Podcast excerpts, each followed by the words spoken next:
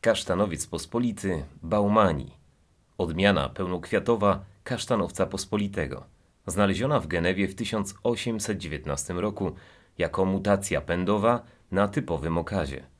Odmiana ta rozmnażana jest wyłącznie przez szczepienie, często wyraźnie widoczne na starych okazach, co ułatwia jej identyfikację po okresie kwitnienia. Kasztanowiec pospolity Baumani rozwija liście i kwitnie około dwóch tygodni później niż gatunek typowy.